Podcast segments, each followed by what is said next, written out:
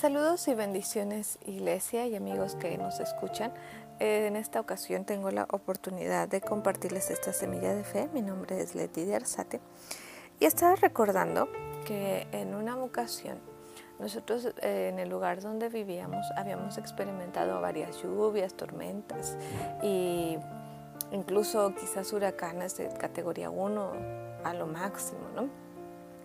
Y en una de esas experiencias que tuvimos de tormentas, teníamos eh, no mucho de haber llegado a ese lugar y teníamos una invitada que nos había ido a visitar porque también acabábamos nosotros de llegar ahí.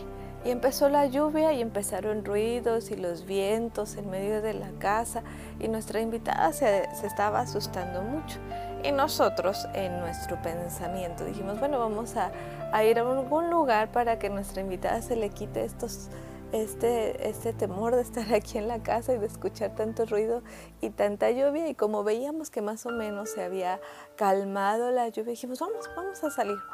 Entonces, cuando salimos, nosotros estábamos en un, un lugar que teníamos que trasladarnos como a otros pueblos, teníamos que pasar por carretera.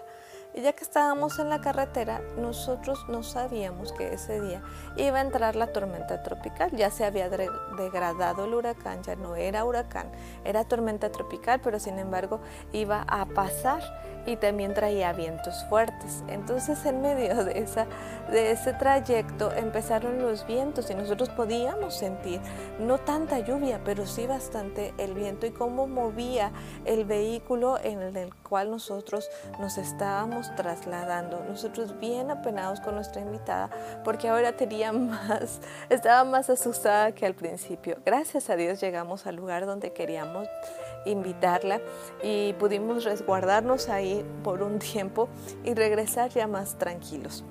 Y eso me hizo recordar el pasaje bíblico del Evangelio según San Marcos capítulo 4 del 35 al 41. Aquel día, cuando llegó la noche, les dijo, pasemos al otro lado. Y despidiendo a la multitud, le tomaron como estaba en la barca. Y había también con él otras barcas pero se levantó una gran tempestad de viento y echaba las olas en la barca de tal manera que ella se anegaba. Y él estaba en la popa durmiendo sobre un cabezal. Y se despertaron y le dijeron, Maestro, ¿no tienes cuidado que perecemos? Y levantándose reprendió al viento y dijo al mar, Calla, enmudece.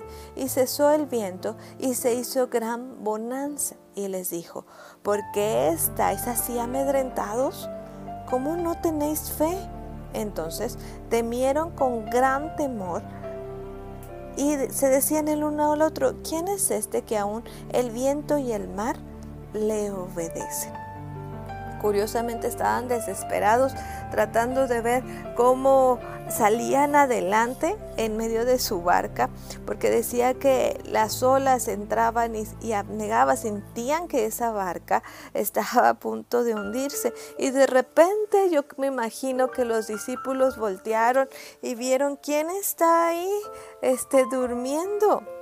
No, pues entonces vieron a Jesús durmiendo y dice, bueno, hay que despertarlos, por lo menos quizás pensaron para que nos ayude a sacar agua de esta barca. Al despertar Jesús calla y enmudece el viento y todo empieza a estar tranquilo. dice, pero ¿por qué están tan así de amedrentados, asustados? ¿Que no tienen fe? ¿Quién no saben quién está en la barca?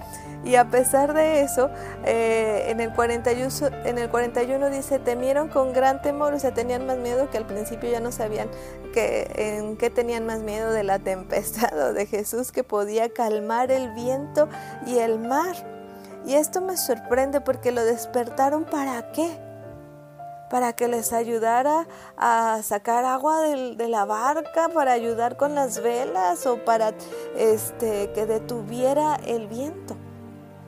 Realmente nada más dice es que no, no tienes cuidado, o sea, no estás viendo lo que está pasando. Y ellos no sabían realmente que él iba a callar y enmudecer la tormenta porque dijeron, ¿quién es este que aún el viento y el mar le obedecen? No esperaban que Jesús hiciera eso. Sin embargo, Jesús tenía el control de todas las cosas. Él ya les había dicho, pasen al otro lado. Y Estaba leyendo un comentario acerca de este capítulo y en ese comentario bíblico le preguntaban al escritor, ¿cómo despertamos a Jesús cuando está dormido en nuestra bote en medio de la tormenta? El escritor contesta esta pregunta, no lo despiertes, descansa con él.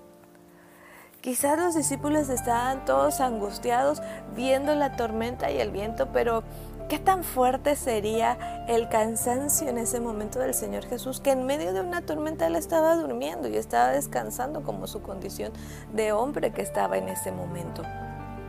No le preocupaba él sabía exactamente en manos de quién estaba, de su Padre Celestial. Algo que los discípulos no sabían y estaban todos, disculpen la expresión, pero como gallinas descabezadas, corriendo y viendo y gritando de un lado a otro. Ahora, ¿quién podrá ayudarnos? Y a pesar de que este despertaron a Jesús por ayuda, no sabían la ayuda tan grande y poderosa que vendría, porque ellos dicen, ¿quién es este que aún el viento y el mar le obedecen? A veces nosotros podemos sentir que vamos solos en nuestra barca, que vamos solos rumbo al destino que el Señor mismo nos está marcando, pero se están levantando quizás olas, adversidades, circunstancias y nosotros decimos, bueno, bueno, vamos, vamos, vamos, pero como que esto ya no está tan tan fácil, se están levantando grandes adversidades, pero no olvides quién está contigo, no olvides que Jesús ahorita ya no duerme, está a la diestra del Padre intercediendo por nosotros y nos ha dejado a su Espíritu para que nosotros podamos saber y entender que su presencia está con nosotros. No confundas el fuego de tu vida como si fuera ausencia de Dios. Él está contigo. En el libro de Daniel podemos ver a Sadrach, Mesach y Abednego en una situación muy peligrosa, donde los aventaron al horno de fuego por obedecer a Dios. En los versículos 22 al 26 del capítulo 3 dice, y como la orden del rey era apremiante y lo habían calentado mucho, la llama del fuego mató a aquellos que habían lanzado a Sadrach, Mesach y Abednego. Y otros tres varones, y, estos tres varones, perdón, Sadrach, Mesach y Abednego, cayeron atados dentro del horno de fuego ardiente. Entonces el rey Nabucodonosor se espantó y se levantó apresuradamente y dijo a los de su consejo, ¿no echaron a tres varones atados dentro del fuego? Ellos respondieron al rey es verdad, oh rey. Y él dijo, He aquí, yo veo cuatro varones sueltos que se pasean en medio del fuego sin sufrir ningún daño, y el aspecto del cuarto es semejante al Hijo de los dioses. El Señor mismo estaba con ellos estaba ahí guardándolos.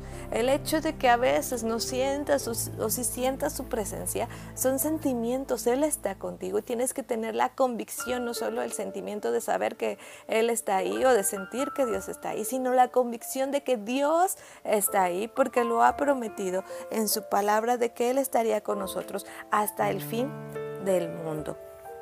Y déjame decirte que yo reflexionando acerca de esta pregunta que leí de cómo despertamos a Jesús cuando está durmiendo en la barca, y dice, no lo despiertes, descansa con Él. Y estoy muy de acuerdo, descansemos y tengamos la paz que el Señor Jesús nos da.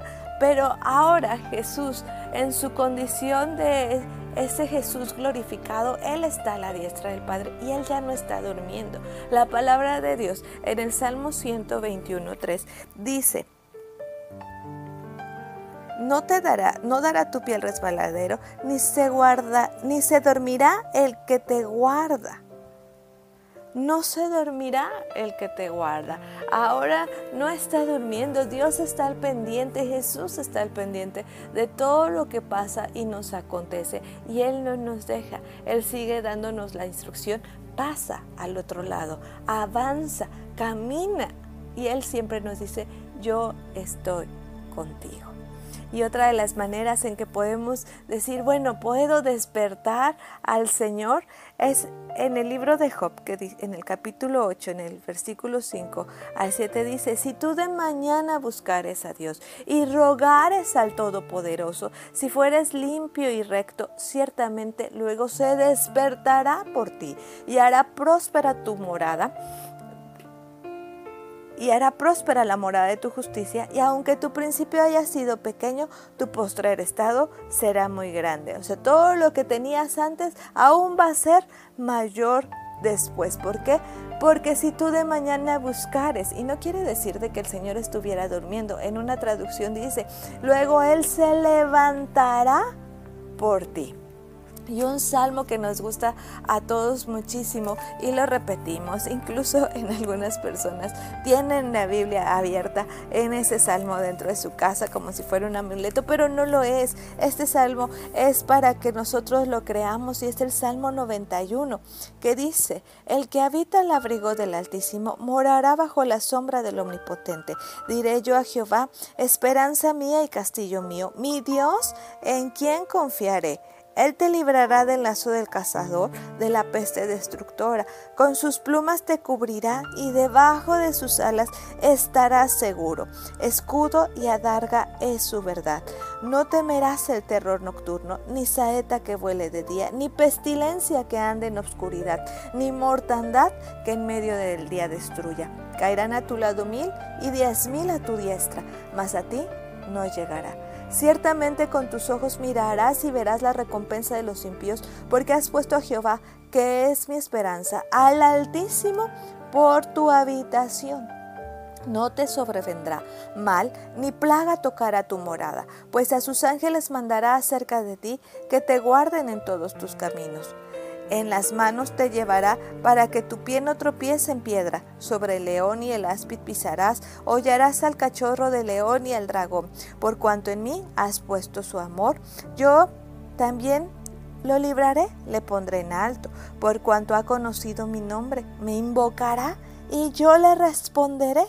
Con él estaré yo en la angustia, lo libraré y le glorificaré lo saciaré de larga vida y le mostraré mi salvación.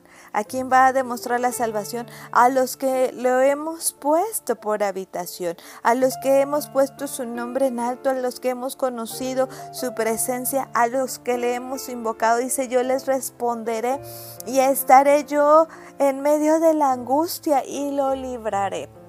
¿Cómo vas a hacer que Dios se levante por ti? Búscale búscale intensamente, búscale en oración y ten fe, ten fe, porque algo importante que no debemos de olvidar es quién está en nuestra barca. Jesús el Señor prometió que estaría con nosotros todos los días hasta el fin del mundo. ¿Cómo iba a estar con nosotros todos los días enviando a su Espíritu Santo para que nosotros pudiéramos saber y entender todas las cosas que teníamos que vivir y que el Espíritu Santo nos guiaría? No estamos solos, tenemos que ver que Dios mismo está de nuestro lado y nos está ayudando y que a pesar de que se levanten vientos y a pesar de que se levanten tormentas y a pesar de donde nosotros caminemos y andamos en valle de sombra y de muerte, Él estaría con nosotros. Así que no lo dudes más, no te sientas sola, no te sientas solo. Tú debes entender y saber quién está en tu arca. El Todopoderoso, el gran yo soy, se levantará por ti y te responderá. Así que es momento de que empecemos a clamar, empecemos a confiar y empecemos a tener la convicción de quién está en nuestra barca.